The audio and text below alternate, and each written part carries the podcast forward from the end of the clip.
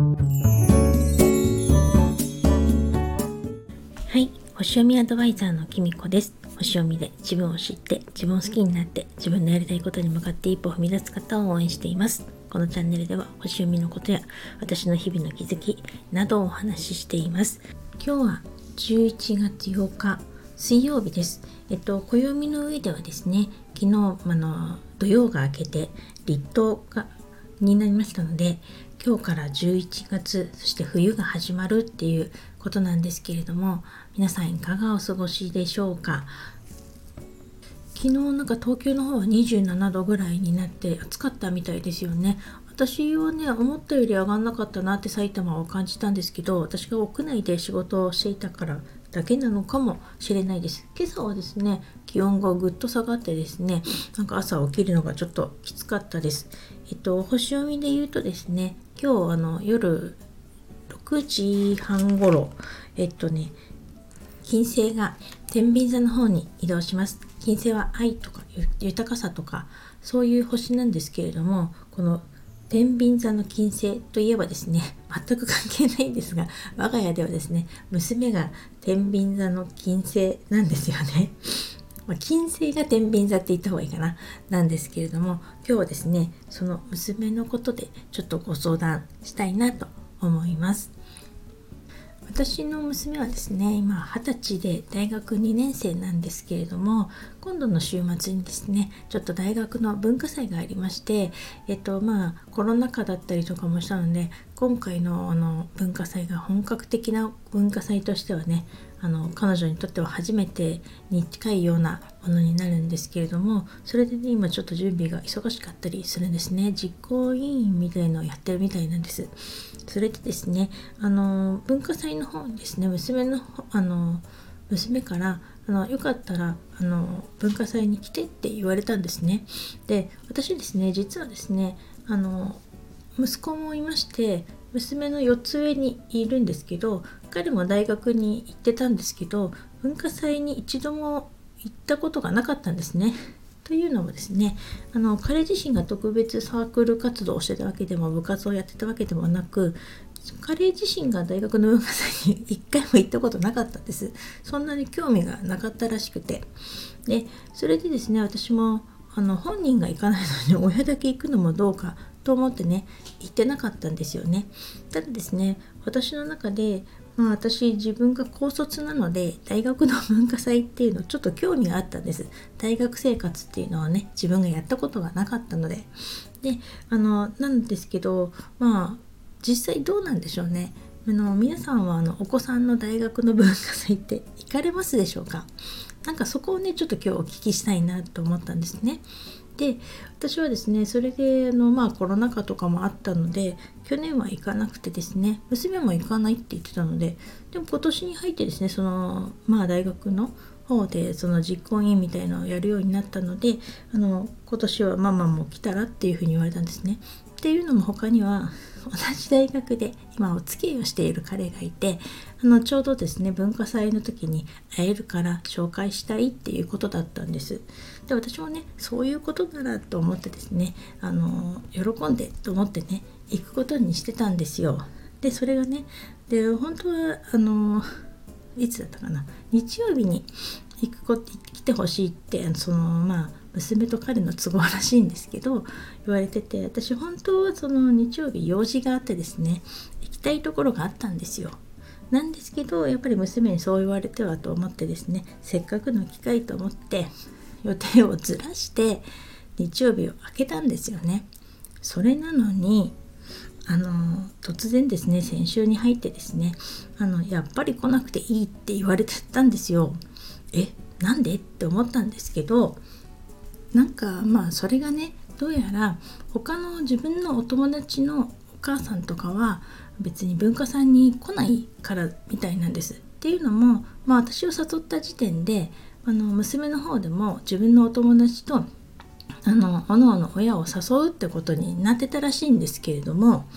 あのどうやら本当にちゃんと話したのは娘くらいでまあ話した子もいたんですけどあとはですね親御さんの都合が悪かったりとか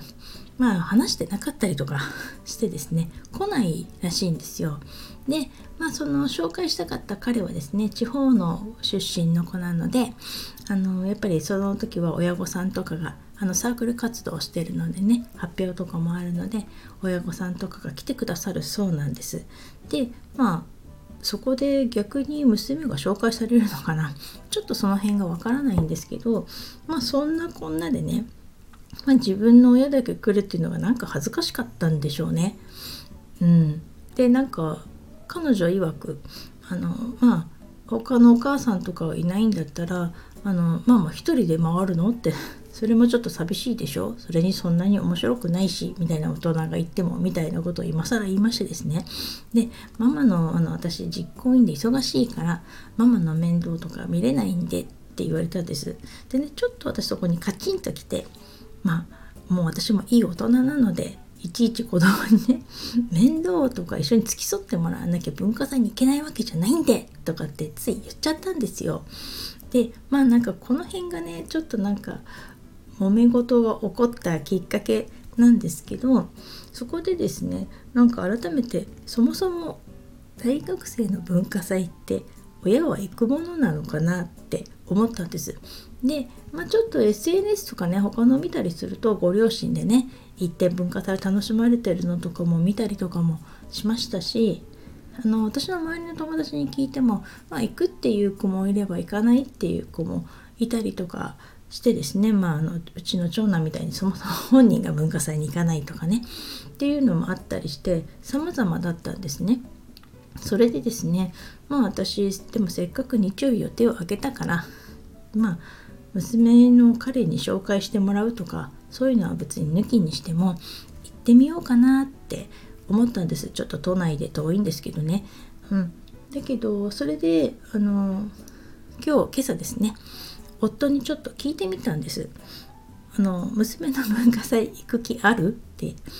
あの娘はですね花からですねまあ父親に来てもらうのは嫌だってずっと言ってたんです。なのであのまあ夫もですねそれを直接娘から聞いてもいたので口を出してこなかったんですけど私がですねあえて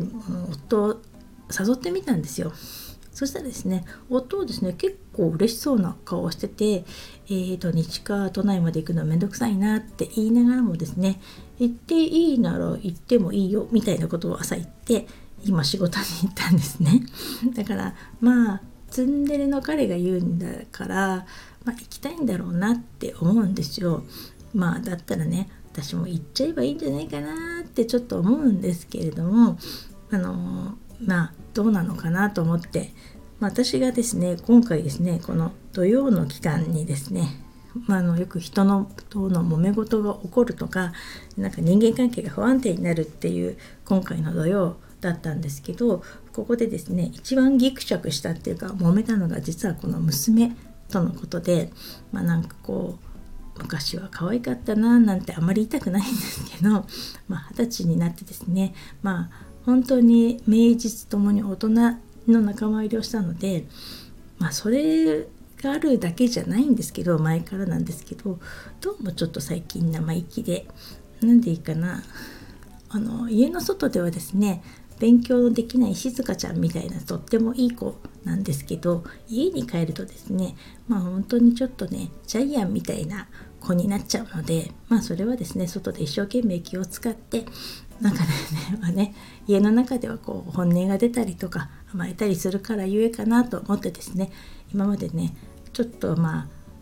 あ私も夫もですねちょっと甘やかしてきたかななんて思うんですけれども最近ちょっとそのわがまま度が増しててジャイアン度が増しててですね あのそれでこう何度もですねバチバチちょっとあのすることがありましてでもこの土曜期間にねやっぱり揉め事起こるって分かってたのであのその度にですね土曜保険っていうなんかあるんですよ。なんかこう心を鎮めるためにね自分を癒す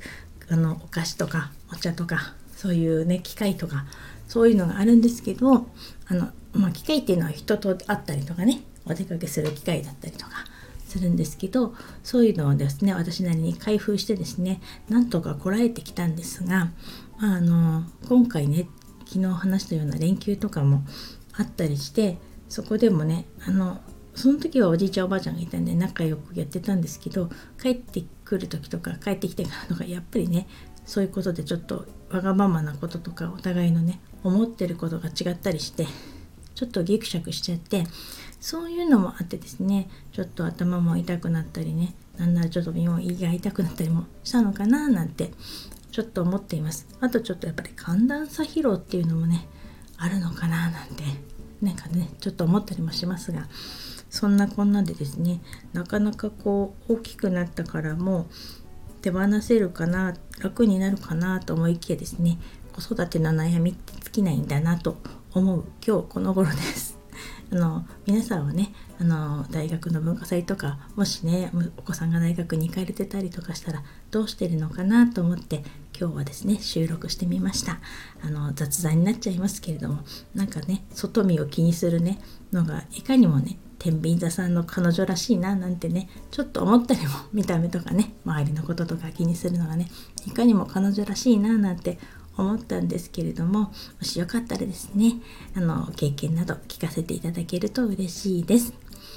それでは今日はこの辺で。あそうそう。昨日ね私が床暖のことに聞いたのもお答えをたくさんコメントいただいたりして本当にありがとうございました。参考になりました。またコメントをお返事したいと思います。改めましてそれでは今日はこの辺で。最後までお聴きいただきありがとうございました。またお会いしましょう。きみこでした。